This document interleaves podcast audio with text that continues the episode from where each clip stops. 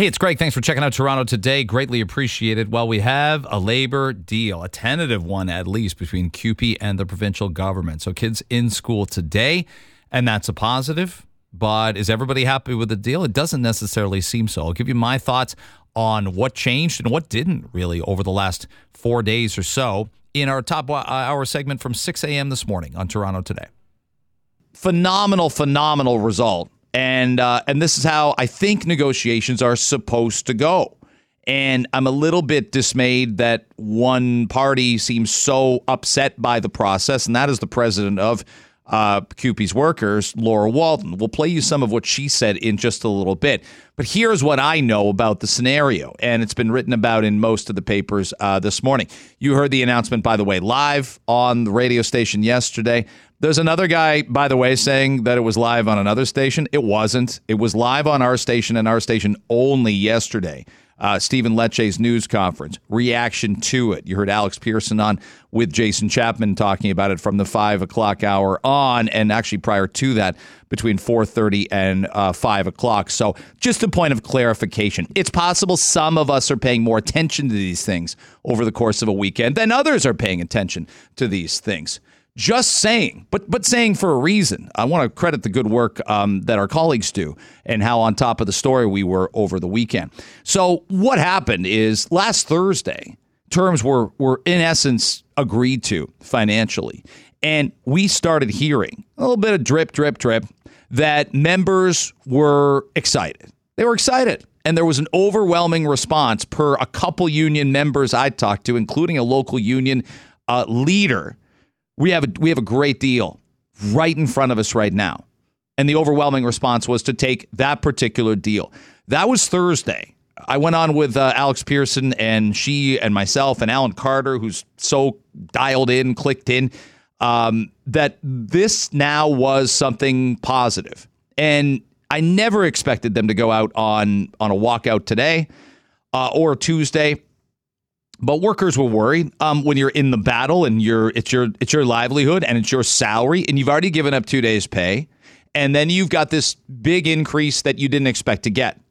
Um, it's not going to be the same feeling increase for everybody. It's not.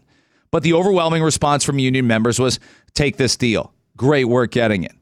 But then there was a shift in the narrative. Okay, maybe there were asks that were there prior but when we would talk to Laura Walton or other other CUPE representatives, this was all about salaries. Hashtag 39,000 isn't enough. Okay, well, let's get you closer to something that is more uh, palatable and tolerable. Let's do that. And the province went there. But then the, then the tone shifted. I heard John Oakley have Stephen Lecce on Friday, and he's like, John, how often have we talked about making sure there's more custodians in schools? How long have we talked? Have we talked that much about the idea of, of more early childhood educators in classrooms? There wasn't a lot of that. And the union members would tell me on Thursday and on Friday, that's not our fight. That is a political fight. Do not put this on us. Don't put this, put this on the lowest paid, most marginalized workers.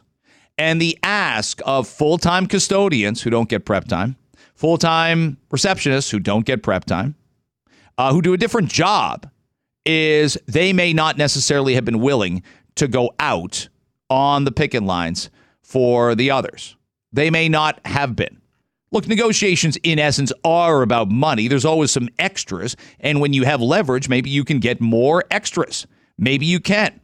Um, but this, every strike is really about money. Let's be honest. Do you want me to sit here and lie to you on the radio, or do you want me to tell you that that's what it is? It's about money. It's about the paycheck you get. It's about what you can provide for your family with. And I understood that CUPE met. There were some some CUPE members, obviously, that needed more. I'm going to get to what Laura Walton said in just a sec, but here's Stephen Lecce yesterday explaining his perspective on the tentative deal. Our government has been guided by a position and a belief that children need to be in the classroom, that they belong in the classroom. After two very difficult years of pandemic disruption, we know that there's no better place for a child in front of their educator with their friends. Uh, they've been through so much mental, physical impacts, as well as uh, academic regression. And so the government said we would do everything humanly possible. Our premier made a commitment to do everything humanly possible.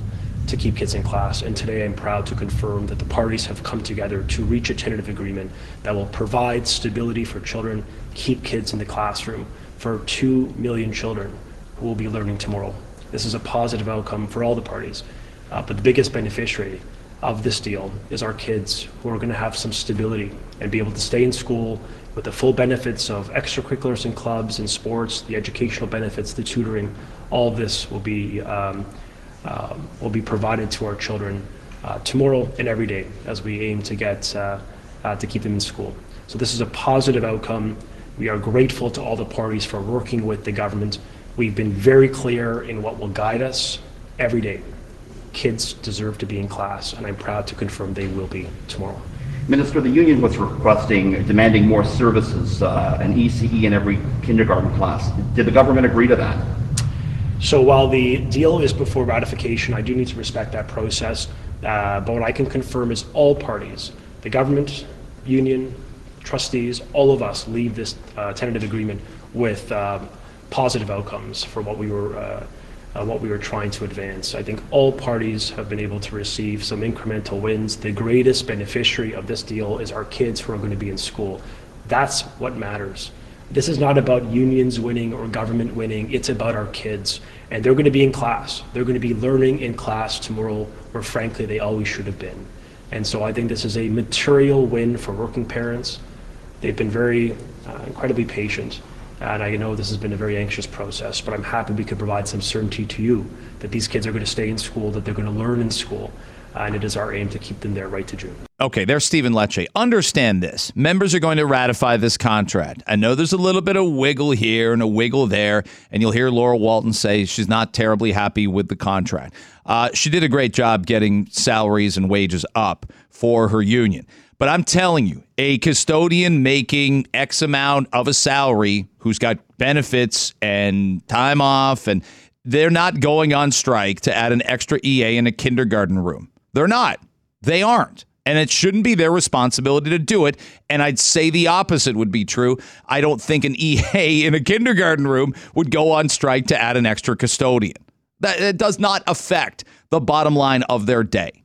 And look, there's no doubt wages have stagnated for workers. Wages stagnated for this union uh, considerably so. Schools, I don't doubt, have tons of challenges. Of course they do. Here's Laura Walton saying there's nothing new in this deal, as we've been telling you, by the way. There's been nothing new on this deal wage wise for the last four days. Contrary to what the minister has been talking about, he didn't offer anything, and there isn't anything um, and so at this point, we are bringing it back to the members. Um, the government's uh, folks that are here, the two lawyers that are here, have made it clear that there was no other option and that the Treasury Board wasn't even interested in listening to any other options. So at this point, we are taking it to the members to make a decision. And here's her saying, uh, giving an answer as to whether or not the members believe that they've got a good enough deal. I will tell you, the members of CUPE told me Thursday, Friday, we want to vote on this now. We're ready to go. We like the wage increases. Sign us up. But that's Thursday and Friday. Let's see where this Thursday and Friday lands. We had a lot of people who spoke out and said, This isn't enough, or I need the services. We heard from many parents that said, Thank you for fighting for these services.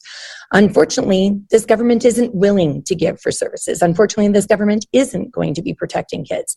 We are going to take this back to the workers. The workers will make the final decision.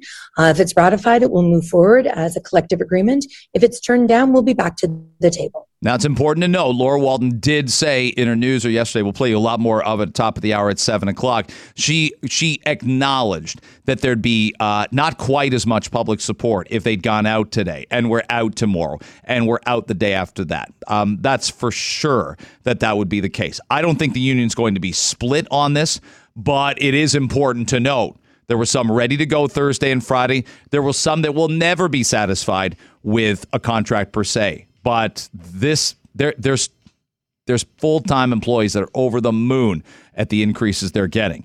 Um, and I don't know that those increases can be matched when the other unions come to the table to negotiate with the provincial government.